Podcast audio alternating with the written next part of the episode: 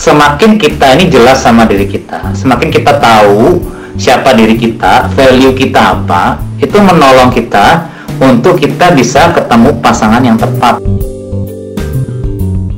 Bagaimana jika kita menggunakan dating app sebagai sarana penginjilan? Oke, selamat malam teman-teman. Uh, good na good evening ya, one an, good temah, apalagi tuh. Bonus Sera, selamat malam semuanya. Uh, kenalin aku Vo. Sudah lama sekali aku tidak muncul di live IG Connection. Wih, nggak pernah sih sebenarnya. Kayaknya ini pertama kali nih. Hmm, waktu itu cuma jadi cameo di belakang. Oke, okay, nah hari ini kembali lagi di Sitox, ngobrol santai soal kebenaran dan hidup. Yeay! Nggak kerasa Sitox ini udah masuk ke season yang kedua. Ini udah episode yang ketiga guys. Kalau penasaran sama episode 1 dan 2-nya, bisa dilihat di IGTV kita, sama bisa dilihat juga di, eh didengerin di Spotify kita, di Sitox Podcast. Oke, okay. nah hari ini kita akan ngomongin sesuatu yang sangat menarik. Judulnya aja udah kelihatan gitu kan kita mau ngomongin apa hari ini. Swipe left, swipe right, is it alright? Ya. Nah, bagi buat teman-teman nih yang uh, di kala pandemi ini mencari cinta, ya, mencari cinta. Susah tuh kan ketemu ya kan? Nah, uh, ada teman-teman kita yang mencoba online dating apps gitu. Tapi sebenarnya apakah swipe swipe right itu alright gitu? Nah, hari ini aku nggak sendirian karena aku tidak expert nih guys, belum pernah mainan dating apps begini. Nah, aku ada satu teman, wih teman, satu kokoh yang sangat spesial ini ya. Ada Evangelis Ivan. Nah, aku invite dulu ya, bentar. Hey, Oke, okay, hai Kak Ivan. Selamat malam. Malam, how are you? Hi, hi. I'm fine. This is Friday. Everyone is feeling good right now. yeah. Oke. Okay. Uh, Sejujurnya belum sih, tapi tadi ngemilnya agak banyak ya sore hari, jadi ya udahlah nanti aja makannya nggak apa-apa. Oh, kok udah makan? Uh, udah sih tadi siang makan banyak, jadi belum lapar. Oh, oke okay, oke, okay. mantap. Halo, ya. Oh, ini banyak banget nih yang nonton hari ini ada 17 uh, yang lagi nontonin kita secara live. Nah, di Sitox kali ini kita bakal ngobrol banyak nih soal online dating apps tapi sebelumnya mungkin teman-teman yang lagi nonton nih ada yang belum kenal nih sama Kok Ivan nih. Boleh silahkan diperkenalkan dulu. Kok Ivan ini dari mana? Statusnya bagaimana mungkin? Hai teman-teman, hai guys. Uh, saya Ivan uh, dari Surabaya, pelayanan di GK Gloria. Jadi senang sekali hari ini boleh dapat kesempatan untuk sharing sama teman-teman. Uh, saya temannya Ray, jadi kita sekolah bareng dulu. Jadi ya teman sendirilah kita. Oh, oke okay, oke. Okay. Temen aku Ray nih guys. Nah iya. Aku Ivan. Aku Ivan lagi. Kok Ivan? Sorry. Nah, aku Ivan. Aku ini kemarin tuh ada curhat sama aku ini ceritanya ini ya. Jadi temanku ini coba main uh, online dating apps gitu. Dia tuh main apa kemarin ya? Pokoknya salah satu aplikasi lah ya, antara Tinder lah, Coffee Meet Bagel atau Bumble gitu. Nah, tapi dia tuh curhat, dia tuh udah chat intens sama seorang cowok gitu ya terus udah nyambung nih udah ngobrol chat-chatan gitu teleponan. Eh tiba-tiba lihat iklan ini. Gitu. Ghosting gitu apa anak zaman sekarang ya. Iya kasihan. Kayak di ghostingin gitu loh. Nah tapi aku sendiri mau ngasih tahu saran atau apa juga aku belum nih. Nggak pernah nih sampai sekarang aku mainan online dating apps itu. Kalau oh, iya. itu pernah. Nggak? Pernah dong. Pernah saya Enggak, enggak pernah. Ini publik-publik nggak usah bilang-bilang lah, enggak, enggak pernah, enggak pernah. gitu. Ya, gue pernah oh, sih. Uh, coba-coba gitu kayak uh, coba-coba cari kenalan lewat online dating. Jadi asik juga oh. sih, kadang bisa ketagihan hmm. kalau nggak hati-hati. Oh, dulu, dulu kalau boleh tahu uh, main dating apps-nya itu tuh main aplikasi apa kok? Hmm, Dulu mostly Tinder ya, tapi juga pernah nyoba namanya Setipe. Setipe tuh menarik oh, sih. Setipe. Punya, oh, kan gimana tuh? Hah? Ada di App Store ada Setipe. Terus sama Tinder sih. Tapi ya hmm. pernah coba-coba Coffee Bagel juga pernah, Bumble juga pernah gitu. Oh gitu. itu selama nyobain itu ada cerita kayak temen aku gitu nggak di ghosting gitu atau Hmm. gimana nih pengalaman menggunakan online dating apps Jadi gue pernahnya ini sih eh, kalau nggak di setting dari awal eh, bisa keluar eh, semua orang gitu. Jadi gue kaget juga rekomendasi cowok-cowok gitu. Jadi kaget juga. Jadi kayak set dulu gitu emang uh, kami interested sama woman ya jangan lupa ini sempat shock juga terus lu gile ada anak-anak pemuda gue juga. ayo siapa tuh yang di situ iya masa ini pe- ada cowok cari cowok gitu kan. Jadi pernah kaget juga. Terus juga pernah kayak ketemu teman-teman kayak eh, eh, pendeta-pendeta gitu. Gile. Ternyata juga ada yang udah merit. Kaget juga gua kalau ada di online dating apps. Mungkin mereka mau kenalin orang-orang mengenal Kristus gitu mungkin ya. Gue nggak tahu. Eh, bu- bisa jadi. Itu cara evangelism baru ya. Metodenya Jadi lewat banyak dating kan udah merit tapi ada di online dating app Oh oke oke. Tapi sebenarnya kalau waktu itu kakak nyari, uh, maksudnya main online dating app itu tujuannya untuk kayak cari kan ada nih yang main tuh untuk cari teman, ada yang main emang untuk cari pasangan hidup gitu. Nah kalau kakak sendiri pengalamannya bagaimana?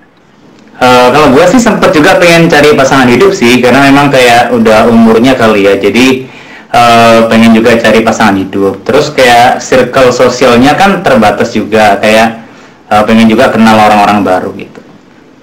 Hmm, I see, I see. Oke. Nah, ini menarik nih.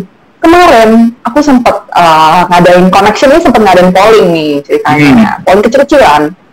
Uh, pernah nggak main online dating apps? Terus setuju apa enggak sih sama permainan eh permainan ini sama aplikasi ini gitu? Cara uh, cara mencari teman atau cara mencari jodoh melalui online dating apps. Ternyata 75% jawabannya itu tidak pernah pakai dating apps dan 60% yang kontra sama online dating apps nih kok. Hmm. Alasannya tak bacain ya.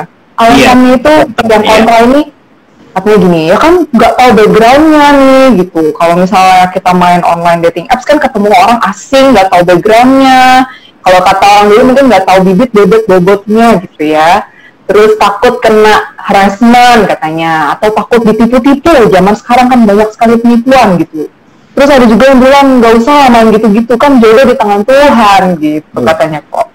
Nah tapi ada juga yang pro nih katanya nggak apa-apa lah kan kalau buat berteman memperluas koneksi ya nggak apa-apa.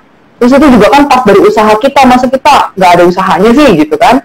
Nah kalau menurut Koko sendiri gimana nih jadinya nih? Jadi sebenarnya kita anak muda terutama anak muda Kristen ya boleh nggak sih sebenarnya mainan online dating apps gitu? Ya kalau gue sih cenderung oke ya, maksudnya nggak masalah sih, asal kita uh, juga tetap berhati-hati. Karena seperti kamu tadi bilang, teman-teman tadi juga bilang kan, kalau memang uh, pengenalan kita terbatas kan, karena kayak ya hal-hal tertentu kita nggak bisa kenal sama orangnya kan. Jadi artinya saya setuju, tapi memakainya hanya sebagai alat, alat untuk kita kenal begitu. Tapi ya eh, maksudnya ya kita harus hati artinya saya setuju bukan berarti kita nggak harus hati-hati gitu kan. Kita perlu juga perhatiin. Nah kalau misalnya beberapa app itu sebenarnya beda-beda sih flow kalau kita perhatiin. Kayak ada app-app itu yang cuma kayak Tinder gitu. Dia cuma kasih infonya kalau kita join cuma nama usia eh, foto gitu aja. Jadi pertimbangannya variabelnya cuma gitu. Tetapi sebenarnya ada beberapa app-app eh, online dating lainnya yang variabelnya lebih banyak gitu Hmm, oke oke. Banyak. Contohnya apa tuh? misalnya kayak coffee bagel gitu. Kamu mesti kayak eh, ngisi banyak sekali pertanyaan kayak ada 25-an gitu. Jadi dari situlah variabelnya kamu di- dikasih rekomendasi orang yang cocok sama kamu gitu. Terus kayak setipe tuh pertanyaannya malah kayak tes psikologi gitu. Kayak ada wah kayak diskusi 20 menit. Nah setelah ngisi itu langsung dia kasih rekomendasi. Jadi rekomendasi itu berdasarkan misalnya 80% cocok. Hmm, Berarti berdasarkan jawaban kita, tanyain macam-macam nih. Lu minum nggak? Lu oke nggak kalau cewek lu minum? Eh, lu lu penting nggak bagi lu Kri- Kristen apa agama penting nggak? Iman gitu. Hmm. Nah, jadi jadi variabel-variabel itu kamu dikasih rekomendasi yang cocok. Jadi lu udah dapat rekomendasi sebelum lu lihat fotonya. Jadi bagus juga sih. Jadi nggak semuanya kayak jelek juga gitu. Jadi ada yang eh, bagus kayak gitu. Catat nih setipe oke nih, coffee bagel oke. ke yang lainnya ya kita mesti hati-hati sih karena variabelnya cuma foto nama gitu kan jadi kita ya mesti hati-hati sih jadi Iya. kalau kita lihat on online dating app kita mesti ngerti juga nih nggak semuanya cuma sekedar eh, suka atau enggak swipe. hati-hati juga karena ada banyak yang prostitusi ya kan ada banyak yang Hmm. misalnya cuma untuk one night stand gitu juga banyak friends with benefit juga Hmm. banyak jadi eh, mesti hati-hati juga dan kasus-kasus sexual harassment juga banyak kan meet up terus di eh, lecehkan gitu jadi kita juga mesti hati-hati sih Hmm, oke oke. Iya bener sih ya. Apalagi kalau misalnya cuma foto kan foto siapa kita nggak bisa tahu ya. Dia pakai foto tetangganya atau pakai foto temennya kita nggak bisa tahu ya kok ya. Iya betul. Jadi kalau di Tinder itu gua lu bisa cek sih sebenarnya di di namanya itu ada ada centang birunya, artinya dia verified. Hmm. Kalau dia Verified. centang biru, dia tuh harus take selfie dua kali. Terus uh, Tinder itu akan identifikasi uh, dia sama fotonya yang dia pasang gitu. Kalau dia verified Oh, berarti. Iya itu kayak orangnya sungguhan gitu, eh, nggak bohongan. Terus beberapa juga dia linkin sama Instagram, mendingan sama yang gitu-gitu aja. Jadi lu bisa chat di Instagram, lu anu aja, eh boleh nggak kita ngobrol di Insta gitu, Insta eh, DM gitu. Misalnya itu lebih Hmm. safe juga sih, karena dia cantumin Instagramnya dia. Kalau yang nggak jelas nggak jelas ya kita nggak tahu nih itu orang beneran jadi jadian fotonya orang. Bener bener bener bener. Iya ya banyak kasus kayak gitu ya. Oke oke. Tuh teman-teman dicatat ya. Tadi tips-tips dari Koko Ivan nih. Aku tapi penasaran nih kalau misalkan dari Bible sendiri sebenarnya ada nggak sih yang menyebutkan soal dating apps kayak gini atau yang nyambung ke situ, Ko Ivan? Hmm, kalau dari eh, Alkitab sih pacaran juga bahkan nggak ada ya. Jadi Hmm. eh, kebanyakan tentang eh, relasi wanita pria ya berbicara tentang pernikahan gitu kan. Dan eh, kita mesti eh, maksudnya nggak ada kayak kita main-main gitu aja gitu. Jadi kita mesti perhatiin juga sih gimana kita mengenal satu sama lain sebagai gambar dan rupa Allah sebagai eh, kita lihat eh, orang lain itu kayak ya mereka dicipta Tuhan berharga jadi kita nggak boleh asal-asalan terus kemudian kita melukai mereka gitu Oh, iya iya. I see. Oke, menarik ya. Tapi eh, kan tadi kita bahas kayaknya lebih banyak negatifnya nih soal eh, mainan online dating apps nih kok tadi bisa ditipu lah, yang bisa pakai foto orang lain atau nggak tahu backgroundnya. Tapi kalau dari pengalaman Koko sendiri nih, eh, sebenarnya main dating apps itu ada positifnya nggak sih? Kalau iya, apa sih yang bisa eh, benefit yang lebih dibandingkan kita tuh ketemu offline misalnya? Iya, aku pikir eh, zaman sekarang beda ya sama zaman dulu ya. Maksudnya COVID gini kita nggak bisa eh, misalnya keluar sama temen, eh, ketemu teman-teman baru gitu. Itu juga bisa jadi satu hal yang kita mesti lebih open minded sih tentang eh, Hmm. dating app gitu. Gimana kita memperluas lingkaran sosial kita. Nah, hari ini juga kita mesti eh, menyadari bahwa lain sama dulu. Kalau dulu tuh kerja artinya kita di kantor sama banyak orang. Sekarang ada banyak peluang bisnis dan bisnis kecil yang lu bisa kerjain kerja-kerja yang lu bisa kerjain dari rumah. Jadi you bisa work from home. Misalnya you desainer you buat 3D atau apa. You kerjain semuanya dari rumah buat project kan? Gimana kamu bisa kenal orang? Setelah kamu lulus kuliah ya kamu paling cuma lingkungan sosialnya cuma gereja gitu. Terus kamu kerja dari rumah. Gimana kamu bisa dapat potensial gitu kan pasangan hidup. Hmm. kalau lu nggak open minded untuk eh, coba kenal orang-orang baru gitu. Yang kedua banyak kerja-kerjaan kecil juga yang sekantor dia cuma dia cuma sewa eh, satu di gedung dia cuma sewa satu part gitu. Cuma satu kantor cuma tiga empat orang gitu. Misalnya kalau kamu programmer eh, you bikin Hmm. aplikasi yang biasanya nggak banyak tuh yang kerja atau you di advertisement. Kadang cuma tiga empat orang tapi you jadi satu eh, udah kerja di situ. Jadi lu tiap hari ketemunya orang tiga empat itu. Jadi Hmm. Nah, hari ini banyak kerjaan yang nggak bisa ketemu banyak orang. Jadi Hmm. eh, banyak orang, terutama anak-anak muda yang lingkungan sosialnya jadi terbatas nih sekarang. Jadi gimana caranya kita bisa kenal orang baru? Ya kita, kalau aku sih lebih open mind juga sih tentang eh, ya nggak apa-apa. Kenapa nggak kita cari teman di atau potensial di dating app gitu. Jadi itu Hmm. memperluas ya lingkup sosial dan eh, potensi kita bisa dapat pasangan hidup. Hmm, I see. Ya bener sih. Apalagi kalau misalkan yang uh, apa misalnya tadi programming gitu kan. Kan jarang kok programmer itu yang lawan jenis gitu. Biasanya cowok semua gitu kan. Lebih sempit lagi tuh apa opportunity-nya itu ya. Oke oke.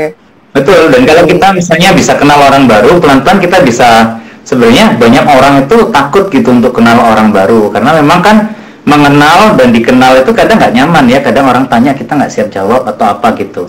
Jadi uh, misalnya kita cari teman di online dating itu juga latihan kita untuk maksudnya kita bisa tahu nih wah gila nih cewek ini asik juga nih gitu misalnya. Kita bisa punya istilahnya uh, semakin kita kenal banyak orang semakin kita tahu apa sih uh, kriteria yang cocok buat orang seperti apa sih yang cocok buat gua. Jadi uh, kita juga berani untuk mengeksplor. Jadi kita kenal kita juga makin lama makin tahu nih pasangan hidup yang ideal seperti apa. Jadi jangan kayak cuma di rumah sendirian terus kita nggak berrelasi sosial kita juga nggak tahu. Gue dulu punya kriteria pasangan hidup mah nggak realistis kan. Kayak misalnya oh, pokoknya gitu-gitu kan. Tapi ketika mulai dating ketemu satu dua orang saya mulai lihat uh ternyata ada banyak hal positif yang aku selama ini nggak masukin di kriteria aku gitu. Yang aku ternyata hmm. ketemuin kalau aku berinteraksi sama mereka gitu. Jadi kayak hmm. juga sih jadi kitanya makin kenal uh, siapa sih yang cocok sama gua atau hal-hal positif dari diri orang yang kita sebelumnya belum pernah mikir gitu. Iya iya. Bener ya. Kalau nggak untung gitu.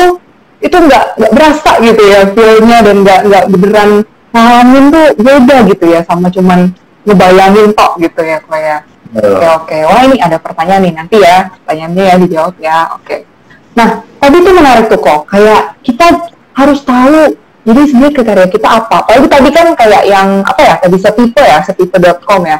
Yang tadi kayak si kotes mau masuk kerja itu kok setipe ya tadi. Nah itu harus ngisi uh, 25 pertanyaan plus-plus gitu kan. Nah berarti kita sebelum main dating apps itu kita harus udah punya tujuan ya. Kayak nggak bisa cuman kayak aduh bosan nih kayaknya enak nih punya pacar um, ya udah aku main dating apps lah gitu. Kayak sebenarnya tuh gimana sih kita itu dalam mempersiapkan diri pas mau main dating apps tuh kita tujuannya tuh harus bener dulu gitu. Nah itu gimana kok? Tujuan seperti apa sih sebenarnya yang harusnya kita tuh punya gitu dalam pikiran kita? Oh iya sih, saya pikir penting motivasi kita nih mau main dating apps hmm. ngapain ya kan? Motivasinya emang bener-bener kayak mau memperluas uh, kayak uh, kehidupan sosial kita, misalnya pengen cari teman atau uh, cari pacar. Di situ biasanya ditanyain juga, yuk memang cuma pengen lihat-lihat, cari pacar atau cuma cari teman gitu. Uh, hmm. Motivasi lain bisa kayak emosional kan, misalnya uh, tiap orang saya pikir pengen connected gitu kayak ini kan connection. Hmm kita pengen connected sama orang lain nih kita pengen dan kita memang kita untuk terkoneksi karena Tuhan itu Allah Tritunggal di dalam uh, Allah Bapa Putra dan Roh Kudus itu tiga-tiga pribadi dan berelasi nah kalau Tuhan ciptain kita segambar serupa dengan dia kita juga dicipta untuk berelasi gitu satu sama lain. Jadi kita membutuhkan relasi sama Tuhan, relasi sama sesama nih. Jadi bisa jadi kita uh, pengen connected nih. Itu bisa jadi motivasi kita untuk kita pengen cari teman atau bahkan uh, join dating app atau Tinder atau apa gitu kan. Jadi ada juga orang-orang yang join sebenarnya karena kesepian doang dan iseng-iseng doang. Nah, yeah. itu yang kadang kita mesti hati-hati sama motivasi kita. Dan kalau kita udah mikirin dan serius lebih gampang sih kalau kita lebih kenal diri kita, kita mau misalnya memang tujuan kita jelas itu lebih gampang. Saya gua mau cari pasangan hidup misalnya. Mm, mm. Nah, hidup gua mesti kayak gimana. Nah itu lebih gampang tuh. Misalnya kamu jadi nentuin swipe swipe nya lebih gampang karena kamu udah punya uh, misalnya ya tahu uh, diri kamu, panggilan kamu dan cewek seperti apa atau cowok seperti apa yang bisa support kamu. Jadi itu lebih gampang. Karena kalau kamu nyobain flow bener-bener macam-macam tuh hmm. orang-orang di dalamnya gitu. Ada yang pasang foto seksi gitu, ada yang pasang foto hmm. apa. Kalau lu gak ada tujuan, bisa juga iya Wah, ke mana-mana tuh. Iya, iya, iya. Ada yang nulis gini, ih jangan munafik deh kalau sama-sama suka, sama-sama enak, ngapain enggak gitu. Ada yang kayak gitu. oh gitu, wah agresif ya. agresif. Jadi kita mesti kayak uh, persiapin diri dulu, tujuan lu apa gitu. Lalu kalau hmm. mencari pasangan hidup, ya lu cari yang seperti apa. Jadi lebih gampang sih kamu untuk milih mana yang kamu suka atau enggak. Selain lu verified tadi ya, yang tadi itu lu harus lihat akunnya verified atau enggak dan sebagainya. Hmm, I see, I see. Iya sih. Uh, jadi kan tadi udah di filter nih, uh, pakai personality, pakai misalkan personality-nya tuh benar-benar sampai yang pertanyaan apakah menurut kamu itu eh apakah kamu itu mudah marah misalnya atau apakah kamu pertanyaan-pertanyaan itu macam kayak gitu ya pak ya? Iya, jadi ada pertanyaannya kamu sering kali dalam relasi merasa takut untuk ditinggalkan. Wah, bisa kayak gitu. Waduh. Ini harus doakan dulu nih jawabnya ya kan. itu misalnya bisa besok-besoknya.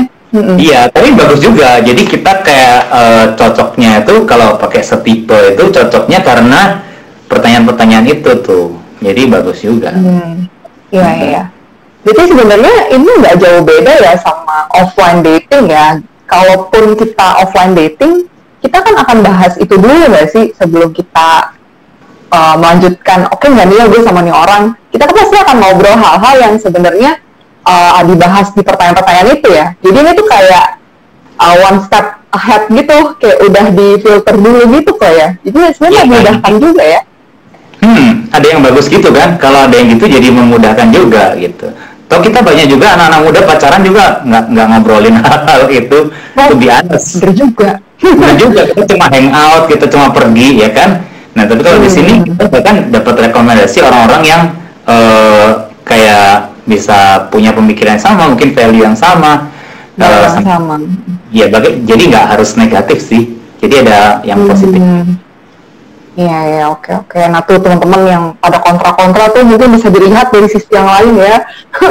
Sebenarnya ini juga mirip sama offline tapi di digit- digitalisasi gitu ya berarti ya. Betul. keren. Nah tadi kan udah nih sebelum melakukan sebelum aku mau main gitu. Terus udah nih misalkan aku udah OTW nih, udah udah udah udah menemukan dari filter, dari personality, dari value-value, terus swipe swipe swipe eh, dari orang-orangnya gitu kan. Nah, terus ketika misalkan nemu yang kayak tadi aku cerita tuh kok, misalkan ini kayaknya udah kayak nyambung gitu kan, kayaknya tuh lu udah berbunga-bunga banget nih, ini kayak jadi deh, jadi deh gitu. Eh, ternyata dia hilang gitu kan. terus apa namanya, lenyap gitu. Di telepon kagak diangkat, ya kan, di chat kagak dibalas lagi. Itu gimana ya kita sebagai apa ya kan kita punya pengharapan nih oh dia kayak ini ini bisa nih gue mencari lewat online dating apps nih eh ternyata pengharapan itu dipatahkan sama orang-orang ghosting gitu nah itu gimana ya kok cara menghadapinya Ini juga perasa kelemahan kita ya. Kita banyak anak muda hari ini pengennya PDKT texting gitu. Padahal Hmm. sebenarnya kalau kita belajar ilmu komunikasi, teks itu cuma lu bisa kenal dia cuma 7% gitu. tujuh persen dari sampai sepuluh Cuma 7 kalau dari psikologi ya, dalam ilmu komunikasi. Kalau lu denger voice-nya misalnya lu telepon gitu, tambah 38%. Tapi 55% itu dari body language. Jadi menurut gua tetap lu mesti ketemu sih. Jadi kalau enggak ya texting texting misalnya ngobrolin tentang musik nih. Oh gua gua misalnya yang cewek bilang, "Eh, gua lagi seneng sih la- lagunya yang Justin Bieber gitu. Dia mungkin nggak tahu Justin Bieber siapa.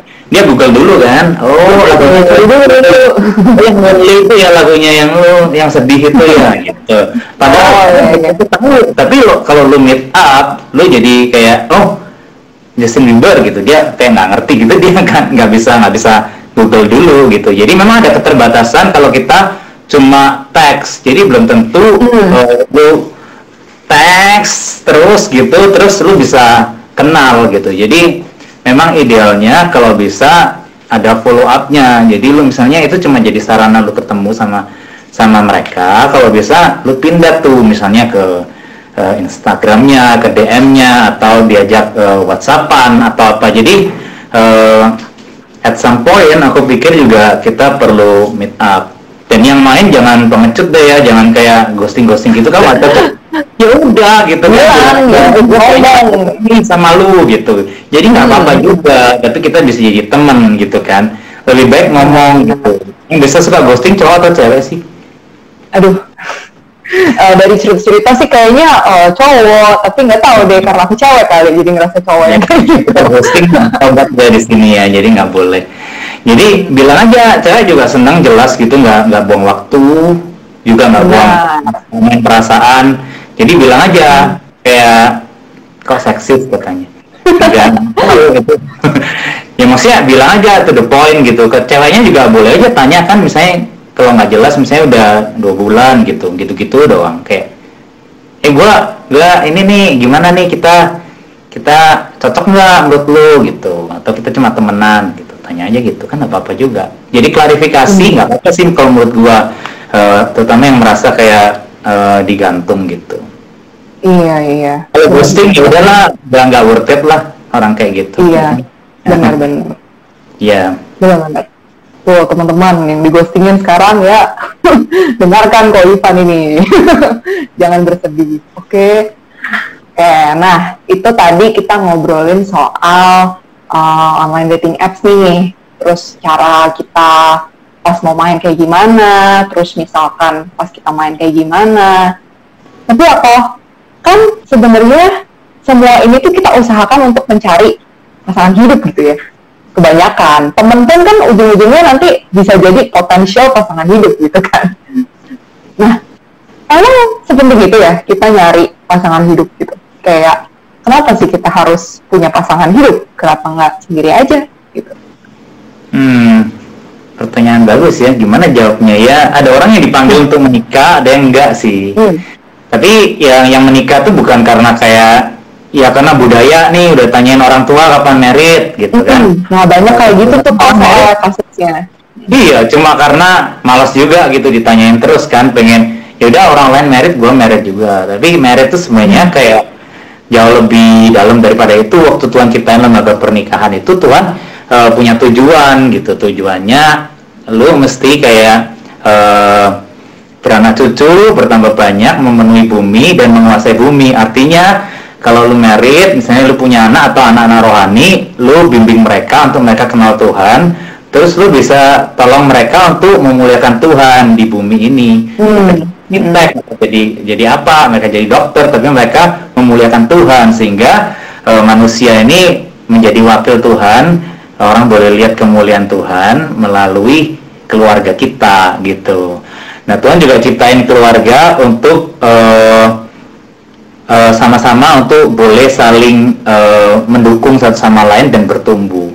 Jadi ada buku tuh yang bilang merit itu bukan tentang happy happy doang, tapi tentang dua orang yang sama-sama masuk sekolah iman dan bertumbuh lebih baik. Jadi kalau Hmm. orang yang merit tujuannya bukan cuma happy, lonely terus diisi begitu, tapi ya mereka tahu panggilan hidup mereka, mereka saling support satu sama lain sama bertumbuh tuh. Kalau dulunya pemarah, misalnya udah merit berapa lama, lebih berkurang tuh suka suka marahnya lebih sedikit. Jadi ada pertumbuhan karakter satu sama lain support untuk semakin uh, serupa Kristus. Jadi merit itu ada tujuannya sih. Jadi makanya uh, kalau kita baca Alkitab, misalnya di Efesus gitu, waktu Paulus bilang tentang pernikahan itu menggambarkan Tuhan sama jemaat. Artinya dalam pernikahan itu ada kas seperti dicerminkan kasihnya Tuhan tuh yang mau berkorban, yang mau mengampuni, yang mau mengasihi. Jadi it's deeper dan cuma kita ya pengen punya teman lah seumur hidup gitu. Jadi kan eh, pernikahan itu yang very meaningful sih, very meaningful. Jadi aku bacain satu ayat ya 2 Korintus 6:14 Janganlah kamu merupakan pasangan yang tidak seimbang dengan orang-orang yang tidak percaya. Nah, kita perlu perhatiin ini nih. Aku rasa seiman penting banget karena pernikahan Kristen tujuannya bukan cuma kayak ya punya teman pendamping hidup, tapi lu punya panggilan harus saling mendukung, terus lu muridin anak-anak lu untuk bisa memuliakan Tuhan gitu. Jadi itu sih kalau yang dipanggil untuk menikah. Jadi makanya jangan sampai pilih. Kalau misalnya yang merasa ya aku punya panggilan yang gue nggak harus merit nih, misalnya orang misalnya dia kerja di eh, landscaping gitu, orang yang misalnya suka desain-desain, terus dia harus keliling-keliling Indonesia atau keliling dunia bahkan, jadi sangat susah untuk dia kayak dan dia passionate banget sama kerjaannya. Ya nggak apa-apa gitu, maksudnya eh, kalau mereka memang terpanggil untuk eh, selibat sendiri ya nggak nggak masalah juga sih. Hmm, I see, I see. Berarti kalau misalkan teman-teman ini cari pacar tidak dengan tujuan menikah, salah ya kok? Um, I think so. I don't know. Mungkin kayak cari teman, cari potensial dulu ya nggak apa-apa gitu tapi ya eh, kayak gitu kan kalau biasanya udah cowok cewek agak susah nih nggak ngelibatin perasaan nggak tahu sih menurut kamu best friend cowok cewek mungkin nggak Hmm, mungkin aja sih, tapi Iya. In a way ya, maksudnya pasti akan ada boundary yang kayak kita nggak bisa uh, kayak gitu sama best friend cewek kita, misalnya kak, aku cewek sama cewek misalnya, sama aku cewek sama cowok, ya tetap best friend, tapi mungkin nggak bisa kayak aku best friend sama cewek gitu, gitu kali ya. Iya. Kadang tricky ya. Kadang tricky apalagi kalau udah dikejar umur gitu biasanya. Dilihat siapa deket oh sahabat gua nih, kita nyambung banget nih. Nah, jadi banyak akhirnya friendship deh gitu. Jadi I don't know. Oh. eh, bisa nggak cowok cewek jadi best friend? Tapi memang kayak kalaupun eh, bisa kadang gini cowoknya kok jadi ngomongin yang lain ya udahlah. Nggak Eh, gitu pokoknya bisa. stay gitu di hidup ceweknya ini kan jadi temennya at some point ceweknya down gitu Terus cowoknya kok di situ akhirnya ceweknya baper gitu kan banyak cita-cita gitu. Oh, ngerti ngerti ngerti. kayak Demi Lovato sama Nick Jonas loh Oh wow wow wow oke. Iya iya iya iya. Hmm. Ternyata di FTV FTV itu kadang-kadang real ya kok ya. yang ada di situ situ itu ternyata terjadi dalam kehidupan nyata gitu. Oke. Nah, kok mungkin kita mau jawab dulu nih. Ini ada empat pertanyaan yang masuk. Kita buka satu-satu ya. Menarik nih hari ini bahasan ini. Aku balas yang paling lama dulu nih. Ini ada pertanyaan dari Kokoh Kevin Chethe ya. Bagaimana jika kita menggunakan dating app sebagai sarana penginjilan? Hmm. Jadi bikin account, misalnya bikin account Tinder gitu. Tapi buat penginjilan gitu ya.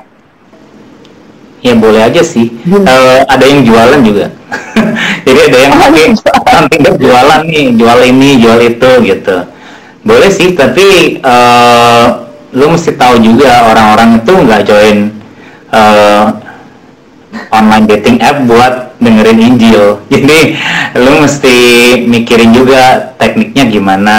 Terus jadi ada banyak orang kadang-kadang merasa ketipu deh kalau dia pengen interest sama kamu terus kamu nggak interest sama dia. Padahal motivasinya mereka mereka memang pengen cari potensial Iya nggak sih kalau misalnya ini Kevin nih Kevin ini Iya, punya Kevin. doang. Tapi ceweknya uh cakep juga nih gitu. Udah swipe right ternyata Kevinnya biasa aja. Jadi lu mesti mindful juga bahwa orang itu Hmm. kayak uh, punya motivasi untuk pengen cari temen yang bisa jadi potensial pasangan hidup. Jadi it, it can be very rude kalau ternyata lu gak minat tapi lu swipe right aja semuanya biar bisa diinjili gitu Nyari ladang ya ini si Kevin Chethe ini kayaknya. ya boleh aja tapi mesti berhikmat. Terutama di Indonesia orang bisa offense banget. Misalnya terutama misalnya dari agama lain. Kamu udah tahu dia agamanya lain dari foto app-nya. Terus lu swipe right dia nggak keberatan beda agama tapi lu nggak interest sama dia. Jadi ya it can be some like rude gitu kalau Hmm. Ya be mindful Ya. aja sih gitu. Dan ya kalau anggap aja kamu cari teman lah gitu. Kamu jujur aja gua mau cari teman. Misalnya kayak gitu tuh better gitu. Jadi kamu step di awal kamu memang mau cari teman misalnya. Untuk teman ngobrol tukar pikiran gitu. Karena ya lu cari apa di sini? Jadi sama-sama nyocokin dulu gitu. Iya, iya. Ah, tapi mungkin dalam perjalanan waktu nih, misalkan memang kita apa ya, kita open nih ke semua, terus dia gitu ternyata ada yang yang mungkin ah, belum percaya atau misalkan pas di filter Kristen nih, tapi sebenarnya ya statusnya aja gitu. Nah mungkin dari online dating apps ini dari pembicaraan itu juga bisa membawa ke Tuhan gitu ya, ke Injil gitu ya. Ya. Oke, Iya. itu kan nggak apa-apa juga. Nggak apa Itu juga itu. Iya, dan menurut aku kayak eh, penginjilan efektif kalau lu berteman dulu gitu. Kalau eh, lu ada relasi, orang lebih bisa terima. Berarti kamu menginjil Hmm. itu you really care for them. Benar-benar. Hmm. Hmm. Boleh deh. jadi be, be mindful with other people. Nah, dia nih udah menikah.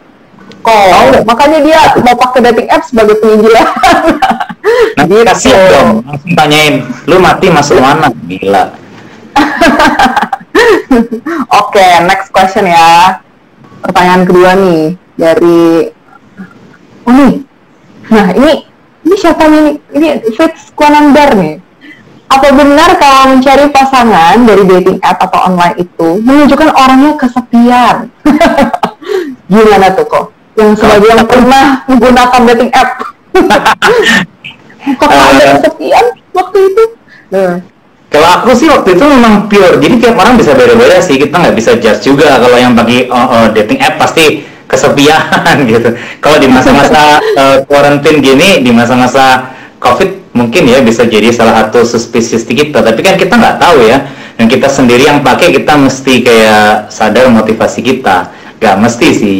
Ada orang-orang yang aku bilang tadi memang butuh kenal orang-orang baru karena ruang lingkup sosialnya kecil sekali. Setelah dia lulus kuliah misalnya. Dia cuma ketemunya itu itu aja. Gerejanya juga kecil misalnya. Pemudanya cuma tujuh. Eh hmm. yang enam udah jadian. Jadi kayak nggak ada nggak ada gitu kan. Jadi bisa jadi lingkungan sosialnya kecil. Dan nggak apa-apa kan gitu hmm oke okay. berarti nggak mesti ya orangnya kesepian ya eh, gua nggak kesepian waktu itu oke okay deh Nih, ada pertanyaan ketiga nih. Uh, waktu ideal buat PDKT via dating apps itu kapan dan harus move forward berapa lama ya? Mau jadi kayak udah PDKT ada waktunya nggak nih sampai harus move forward gitu kayak oke. Okay. Uh, jangan lama-lama ya kali ya. Kan aku bilang tadi online application dating itu cuma buat sarana ketemu aja. Menurut aku yang lebih penting itu follow up-nya. Misalnya, hmm. lu bener-bener cari uh, misalnya ke Instagramnya, ke WhatsApp-nya atau ke Line. Jadi bener-bener kalau bisa ya nggak harus tunggu lama sih untuk kamu verified daripada uh, kamu misalnya habis banyak waktu sebulan nih di Tinder chattingan sama dia, ternyata bukan beneran gitu. Mendingan dari awal lu bilang eh boleh nggak kita di insta aja? Gitu. Gitu. Kita uh, misalnya cocok itu ngobrol misalnya satu satu minggu lah terus lu boleh tanya lah boleh nggak kita ngobrol di insta aja? Gitu. Jadi itu lebih hmm. bagus sih uh, uh, jadi benar-benar uh, ya kita follow up gitu. Follow upnya penting aja ketemuan. Kalaupun mau diantar kalau cewek sih menurut gua hati-hati ya kalau ketemuan gitu. Mestinya bawa teman aja terus di tempat yang rame aja kalau menurut aku. Jadi misalnya hmm. gue dating sama uh, dulu uh, sama istri gua pertama juga di di uh, Greenly nggak tahu ada nggak di Jakarta ya di Greenly kayak Greenly. di mall gitu. Jadi oh. gitu. Terus ya kan jadi nggak nggak nggak ada apa-apa gitu. Atau kalau bawa teman juga nggak apa-apa, tapi jangan lebih cakep dari kita nanti jadian sama teman kita. Jadi kalau yang lebih jelek ya, hmm. yang lebih jelek. Uh, tapi ya, ya hati-hati aja gitu karena kan banyak kasus gitu ya. Jadi kalau terutama yang cewek bawa teman uh, supaya kayak ya bisa tolong gitu. Hmm, oke okay, oke. Okay. Iya sih. Jadi sebenarnya dalam main ini pun juga kita harus berhikmat ya. Maksudnya kita harus bijaksana juga gitu. Jangan sampai kita udah terlena sama nih satu cowok misalnya, wah ini udah baik banget nih, udah tepat banget nih, udah fix gitu. Tapi kita jadi lupa sama apa yang harusnya kita perhatikan. Terus habis itu ketika terjadi terus bahwa kayak, aduh online dating itu nggak aman gitu. Nah, bisa jadi tuh dari kitanya nggak bijak gitu ya dan nggak berhikmat dalam menggunakan online dating apps ini ya. Iya, jadi cuma jadi ketemu aja, tapi follow up-nya jauh lebih penting dan hati-hati. Hmm, benar-benar. Oke, okay. question berikutnya nih ada dari Moni dari Chris Konaner lagi. Bagaimana kalau mindset kita ke orang yang main dating app itu tidak berkualitas dan kita mau cari yang berkualitas? Hmm, jadi kayak orang yang main dating app itu tuh nggak berkualitas gitu. Punya asumsi seperti itu gitu maksudnya ya ofensif banget ya gue main gue nggak berkualitas nih. Uh, nggak mesti ya. Nggak mesti orang yang jadi kita kalau mindsetnya gitu jadi kita terlalu judgmental sih jangan lah ya. Karena uh, ya who knows kalau memang orang-orang ini memang bener-bener uh, terbatas gitu. Ada orang-orang yang misalnya tinggal di kota kecil gitu dia terbatas kenal orang gitu. Why not kan dia misalnya bisa kenal lebih banyak orang lebih bisa berteman pengen kayak ya punya beberapa potensi yang lebih. Jadi menurut aku sih jangan mikir kayak gitu gitu. It's not nice dan kayak kita nggak tahu kayak orang itu beda-beda kan gitu. Kita nggak tahu motivasinya. Jadi ya uh, tapi menurut aku tahu berkualitas enggaknya ya kita pertama kita kita juga mesti kenal betul kalau bisa meet up gitu. Kalau cuma teks mah nggak tahu nggak kenal. Dan kitanya juga mesti jadi orang berkualitas kalau kita mau cari pasangan berkualitas kitanya nggak berkualitas. Misalnya lu pengen cari yang cakep banget gitu tapi lu asal-asalan. Hmm. maksudnya ya lu susah banget gitu. Jadi pastikan diri kita juga berkualitas gitu menurut aku. Hmm oke okay, oke. Okay. ya mungkin ini ya apa asumsi-asumsi seperti itu tuh cobain dulu gitu ya. Jangan asumsi dulu gitu ya. Iya iya cobain ya. dulu ya nih next question apa nggak mungkin Tuhan memberikan jodoh di tempat kecil kita dan yang itu saja wah gimana nih maksudnya nih Iya, maksudnya. Jadi maksudnya di di di di di circle kecil kita gitu ya. Apa nggak mungkin uh, kalau Tuhan itu, jadi maksudnya nggak usah nih nyari pakai dating app nih kan Tuhan ngasih jodoh tuh kan di tempat kecil aja di circle kita aja inner circle gitu ya kalau ini salah dikoreksi ya tolong ya Kevin. Kalau pertanyaannya salah arahnya. Gimana iya. tuh Pak Ivan? Saya ketemu sama pasangan hidupku jadi istriku bukan di gereja gua gitu. Nah hmm. jadi uh, meskipun gerejaku kayak pemudanya gitu yang ibadah uh, 150 gitu.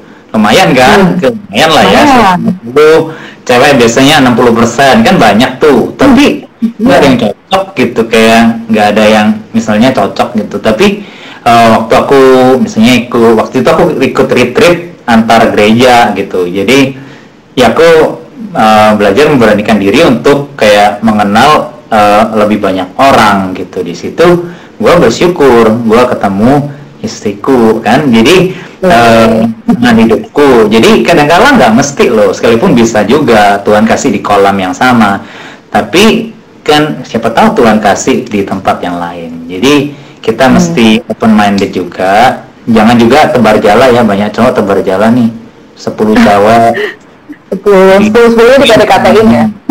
Iya nanti ada yang lupa diucapin Merry Christmas nanti marah gitu kan. Jadi gitu.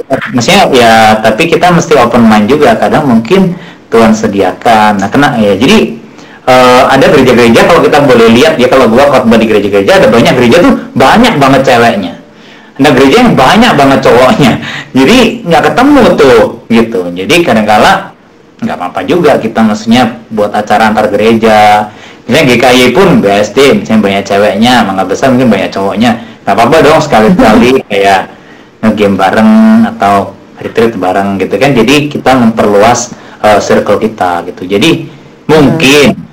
Kalau jawabannya mungkin nggak mungkin. Tapi hmm. kita nggak ketemu why not kita coba perluas gitu. Hmm ya ya. Menarik menarik. Uh, oke. Okay. coba aku lihat ya ada question selanjutnya nggak? Oh udah. Wah oke. Okay oh iya kok. Tadi tuh menarik juga tuh yang tadi uh, Koko bahas uh, menebar jala dulu gitu kan. Sebenarnya tuh aku jadi bertanya-tanya gitu. Kayak kan itu praktek yang sangat lumrah ya terutama apalagi di online dating. Kayak kita kan swap-swap itu kan bisa sama beberapa orang ya gitu kan. Dan mungkin ketika kita udah match sama satu orang tapi kita nggak chat nama yang lain misalkan kayak gitu. Nah temenku ada pengalaman nih dan dia tuh bingung gitu kayak sebenarnya gimana ya? Kayak kayaknya kan aku lagi deket sama si A nih gitu. Boleh salah nggak sih jadinya? Kayak aku chat sama si B kayak gitu kayak hmm. uh, apakah itu ke sana jadi kayak cheating gitu gimana menurut Pak Yufan? Kalau menurut gua, kalau lu memang serius, aku bilang pacaran serius ya, memang pengen cari pacar atau pasangan hidup serius, lebih baik ditanya di awal gitu. Uh, maksudnya hmm kalau gue dulu deketin uh, uh, istri gue dulu langsung gitu eh uh, gue ada interest nih sama kamu gitu boleh nggak kita hmm. kalau cocok uh, ya ke tahap relasi yang selanjutnya. Jadi itu the point aja kan di depan kayak gimana. Nah karena gue udah ada umur gitu. Kalau hmm. yang masih muda kadang aneh banget ya gitu. Tapi memang kalau lu serius nggak apa-apa juga. Misalnya jadi cowok gentle aja gitu. Memang lu mau kenal kalau cocok jadi ceweknya juga tahu nih oh nih cewek cowok serius gitu. Nah kadang kita tuh deket-deket tapi nggak jelas apa gitu. Deket-deket uh, chatting-chatting baper-baper nggak jelas apa gitu. Menurut gua at some point kita mesti tanya kalau cowoknya nggak jelas ceweknya mesti harus berani ta- tanya lah maksudnya klarifikasi. Eh gimana menurut lu? Kita cocok nggak nih? Atau kita cuma temenan aja gitu. Kalau Hmm. ya atau lu serius nggak sih? Eh, maksudnya eh, sama aku gitu. Atau kalau enggak ya nggak apa-apa gitu nah Hmm, oke oke. Iya, jadi eh, istri aku dulu awalnya itu dia tanya terus gitu, kita ini apa? Jadi gimana? Kalau teman berarti gue boleh dong eh, ketemu sama cowok lain gitu, dating gitu. Dia tanya gitu, bahkan dia tanya kayak gitu. Dan buat aku, oh, jadi makin safe juga buat aku. Jadi gue nggak akan eh, takut kalau di mall tiba-tiba ketemu gitu. Di- eh, aku Hmm. sama cewek lain. Jadi kejelasan itu penting. Jadi boundary, kejelasan itu penting. Jadi di awal relasi kita nggak mau eh, melukai satu sama lain, kita mesti jelas nih eh, tujuannya apa. Terus mesti ngomong nih. Jadi nggak apa-apa dong gua jalan sama orang lain kan kenal temen gitu.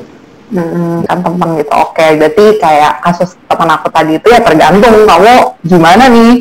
uh, Iya, apa ya, and boleh. cons-nya. Ceweknya seperti apa gitu ya. Betul, ceweknya boleh klarifikasi. Ya kalau jadi cowok yang dengerin nih 22 orang nggak tahu cowoknya berapa, lebih baik jelas Ah. gitu. Jadi eh, jangan kayak bawa orang dalam relasi tapi lu belum tahu jelas apa yang kamu mau dan kamu benar-benar serius gitu. Hmm, Kasihan kan cewek-ceweknya. Bener. Karena lebih main perasaan kasihan. sih cewek-cewek. Iya nggak sih, lebih main perasaan gitu nggak sih kayak Oh iya, kita lebih feeling lah daripada thinking kan. Kadang-kadang tuh ya apa nggak nggak nggak hal-hal nggak masuk akal aja tuh bisa kita rasain kita pikirkan gitu. gitu. iya kan iya. ada question selanjutnya nih. Eh, aduh ini bentar. Eh, boleh boleh tolong dijelasin nggak kak dating atau courtship according to the Bible itu gimana ya? Is it even biblical? Gitu. Oh, ini selanjutnya nggak nggak nggak kebaca nih. Apalagi kalau- tadi ada dibilang Mm-mm. Kebaca ya di tempatmu ya kok? enggak cuma gitu. doang apalagi Ah. kalau tadi ada dibilang Kayak mungkin Lia Sumichan bisa uh, di chat di komen mungkin ya. Mungkin tadi sempat dibahas nih ya Pak Ivan ya. Jadi sebenarnya is it even biblical dating? Kenapa nggak langsung nikah aja gitu? Maksudnya gitu kali ya? hmm I see Iya, menurut aku eh, dating itu aneh ya, karena kita nggak punya terjemahnya di eh, bahasa Indonesia ya. Apa coba dating? Hmm, oh ini apalagi kalau bisa dating tanpa sampai nikah. Jadi maksudnya nikah aja, eh dating aja nggak usah nikah gitu.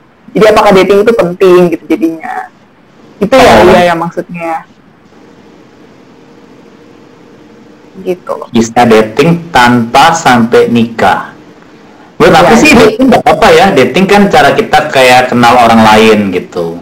Tapi di awal ya Hmm. kita bilang aja, eh, gue ada interest nih sama kamu, tapi kita temenan dulu ya gitu. Jadi eh, semakin kita jelas, semakin menolong di dalam relasi gitu. Gue nggak tahu sih courtship. Memang ada banyak buku relasi yang baru. Mereka lebih suggest tentang courtship, tapi aku belum baca sih. Jadi Oke. gue nggak tahu sih. Nah, tapi menurut aku dating nggak tahu. Bedanya dating dan courtship apa? Jadi banyak yang diusulin itu tentang courtship gitu. Nah tapi gue belum baca nih karena bukunya belum nyampe Indonesia. Gue Oh. dengernya gue sempat di Kanada memang ada beberapa eh, buku-buku tentang relationship ngomongin tentang courtship. Tapi menurut aku dating itu ya nggak apa-apa sih asal kita tahu motivasi kita apa, terus kita benar-benar tahu nih apa yang kita mau. Misalnya misalnya kalau memang mau cari pasangan hidup ya kita harus punya istilahnya gambaran lah pasangan hidup seperti apa yang kita mau. Jadi kita nggak sesat di dalam gitu. Kadang-kadang kita kalau nggak tahu tujuannya kita bisa kayak cuma main-main cakep nih, cakep nih, cakep nih, oh nggak cakep nih. Cakep nih. Hmm. Iya, ini nggak bagus juga kan kayak objectifying Iya. gitu. Kita cuma Iya. eh, nilai orang dari fotonya. Bener itu jadi kayak juri agensi permodelan itu ya jadi bukan main dating apps itu cakep gak cakep ya Iya. Nah, kok nih udah nggak ada question nih dari uh, teman-teman tapi aku punya pertanyaan Boleh. Uh, apa yang membedakan kita sebagai anak Tuhan gitu ya orang-orang percaya yang kenal Tuhan sama orang-orang yang belum percaya saat kita main dating apps gitu jadi kita gimana kita tetap bisa menjadi anak Tuhan tetap memuliakan dia saat kita main dating apps gitu Hmm. Ya kalau eh gue nggak tahu ya. Kalau menurut aku sih ya kayak kita nggak bisa bilang juga motivasi orang-orang anak-anak bukan mengenal Tuhan tuh selalu jelek ya. Bisa jadi memang mereka juga mau cari Hmm. pasangan hidup kan gitu. Tapi yang buat kita beda, teman gue pernah bilang sih waktu aku kayak mau mulai dating sama orang dia bilang be nice, don't be a jerk gitu. Jadi dia bilang Hmm. eh ya be nice gitu. Lihat satu sama lain sebagai eh, sama-sama orang-orang yang disayang sama Tuhan. Orang-orang ini terutama kalau yang Kristen ya adalah orang yang dicip yang non Kristen pun Tuhan ciptain gitu. Segambar serupa sama Tuhan gitu.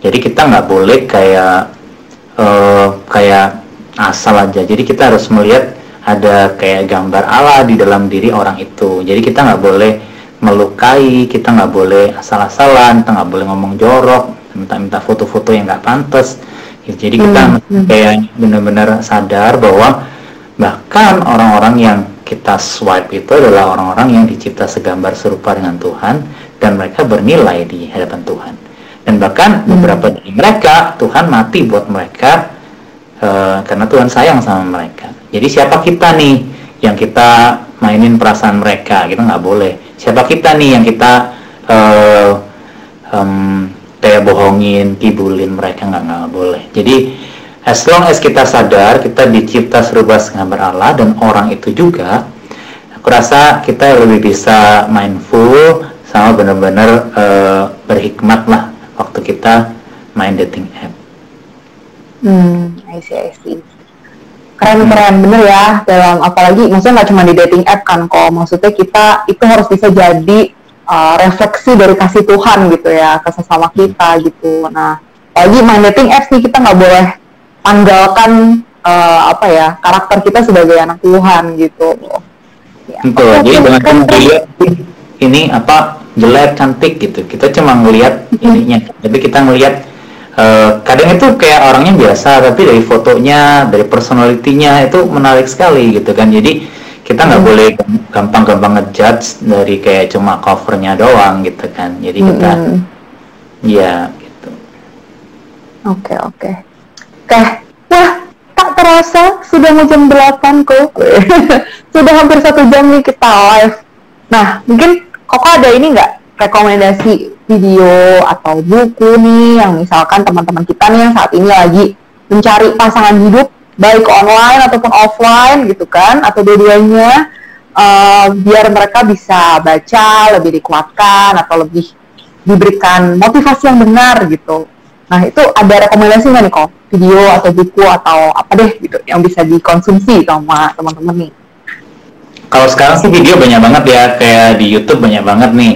Misalnya, misalnya nih ada nah, cari aja misalnya uh, dating for introverts gitu. Buat teman-teman yang introvert juga bisa tahu gimana sih triknya supaya kita bisa kayak kan introvert takut tuh berrelasi. Jadi Google, YouTube bisa sih kayak banyak banget. Tapi kalau menurut gua buku Kristen yang the best sekarang ya yang ada terjemahan Indonesianya itu Boundaries in Dating. Ya. Jadi- Boundaries in dating. Ya, saya nggak dapat persenan apa-apa dari penerbitnya. Tapi bagus. Menurut gua, Iya. dia bagus karena gini, lu eh, dia bilang semakin kita ini jelas sama diri kita, semakin kita tahu siapa diri kita, value kita apa, itu menolong kita untuk kita bisa ketemu pasangan yang tepat gitu. Jadi ini bukan masalah, Hmm. bukan masalah cuma oh kriteria, tapi lu kenal diri lu dulu, apa yang lu mau gitu. Jadi kalau kita benar-benar kenal diri kita, identitas diri kita jelas, kita tahu panggilan hidup kita, value-value yang kita benar-benar pegang, itu menolong kita mau pakai online dating app atau mau langsung eh, ketemuan atau kita mau kenal di gereja, apa pun itu, itu sangat membantu kita menemukan pasangan hidup yang tepat.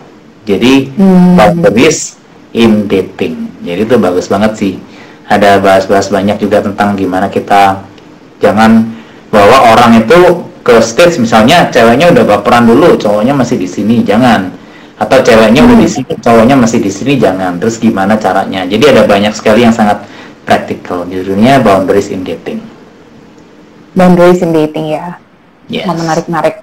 Kalau aku tuh pernah baca bukunya Gary Thomas tuh kok yang Sacred Search sama Sacred Marriage ya. Itu juga bagus sih kalau teman-teman mau baca. Mungkin lebih ke arah dia apa sih, kenapa sih harus nikah misalnya. Emang menikah itu tujuannya apa gitu. Gimana lu bisa katanya menikah untuk memuliakan Tuhan emang apa praktisnya tuh gimana? Nah itu ada tuh di buku Sacred Search sama Sacred Marriage.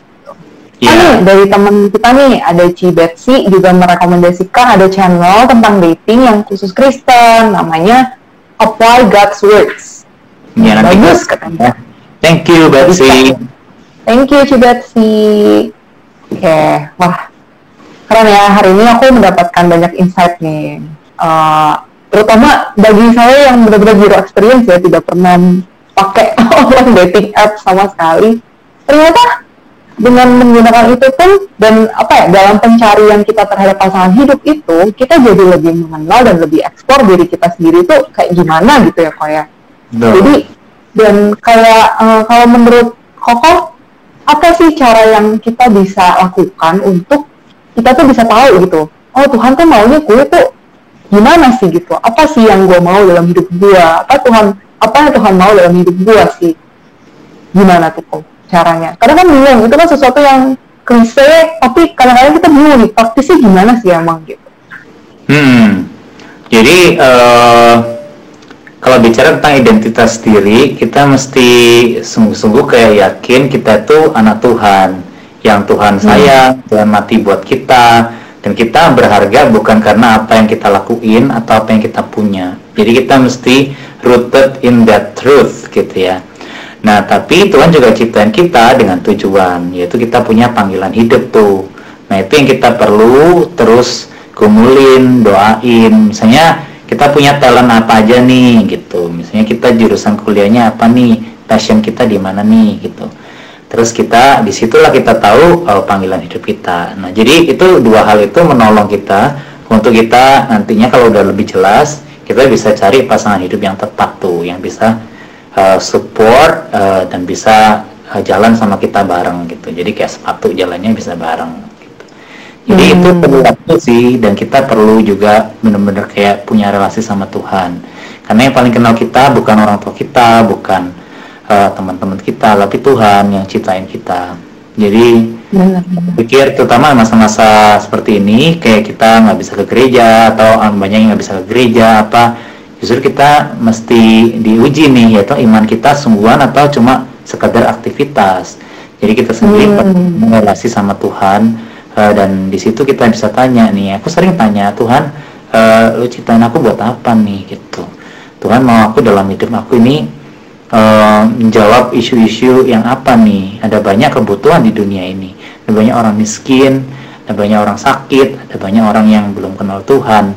Tuhan gimana aku bisa fill in jadi eh, maksudnya kayak eh, mengambil peran di dalam dunia ini untuk memuliakan Tuhan. Jadi itu satu question yang aku pikir perlu kita gumulin sebagai anak-anak muda.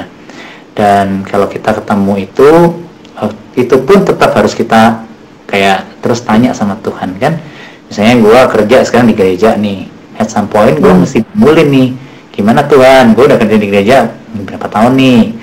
Tuhan maunya aku gimana? Gitu. Apa memang tetap atau gimana? Jadi kita perlu terus punya relasi sama Tuhan supaya kita kenal diri kita dan, dan itu sangat menolong. Kalau kamu makin jelas Hmm. sama panggilan hidup lu deket sama Tuhan lu tahu untuk apa lu diciptain eh, itu sangat menolong untuk kamu bisa ketemu orang yang bisa jalan sama kamu. Dan kalaupun lu single nggak apa-apa. Tapi lu mesti sadar lu mesti punya eh, kehidupan sosial yang sehat juga. Kalau bisa ada teman-teman atau yang udah nikah pun nggak apa-apa. Karena kita kalaupun single kita butuh kebutuhan untuk koneksi tadi itu kita juga pengen main sama anak-anak kecil kita juga pengen merasa Mhm. di- jadi bagian dari keluarga gitu. Jadi nggak apa-apa. Kalau kamu pun memang setelah doa jelas lu single nggak apa-apa. Tapi mesti maintain uh, kehidupan sosial yang sehat gitu. Hmm. Ya ya ya. Agree agree. Nah, teman-teman juga nih kalau misalkan ada yang mau dengerin lebih lanjut, kita pernah bahas nih kok di sitok sebelumnya soal singleness hmm. gitu. Ya, oh, bagaimana lu tetap ya. Iya, bisa dengerin nih di Spotify ada di uh, episode eh season 1, season sebelumnya. Nah, itu bisa didengerin atau yang mungkin terpanggil untuk menikah nih juga ada uh, episode sebelumnya uh, tentang marriage gitu loh. Jadi apa bedanya wedding sama marriage itu beda loh ternyata. Apa bedanya? Nah, silahkan didengarkan teman-teman. Jadi promosi saya. Iya. Seru tuh. Mm seru, bagus itu. Ntar dengerin. Oke deh kok, kalau gitu uh, teman-teman ada yang mau nanya lagi nggak nih? Dari teman-teman 20 teman-teman yang sedang menonton saat ini, apakah ada lagi yang mau bertanya? Kalau nggak ada, uh, aku terima kasih banget buat Ko Ivan buat sharing-sharingnya hari ini buat ngobrol-ngobrolnya uh, meskipun cuman sejenak ya kita ngobrol-ngobrol tapi aku dapat banyak banget dan aku juga yakin teman-teman yang nonton hari ini juga dapat banyak banget nih dari pembicaraan hari ini gitu ya. Ya, ya teman-teman hmm. bisa berbagi. Yeay, oke. Okay. Kita ketemu lagi ya, Koko. Uh, di lain waktu di lain pelayanan oke okay.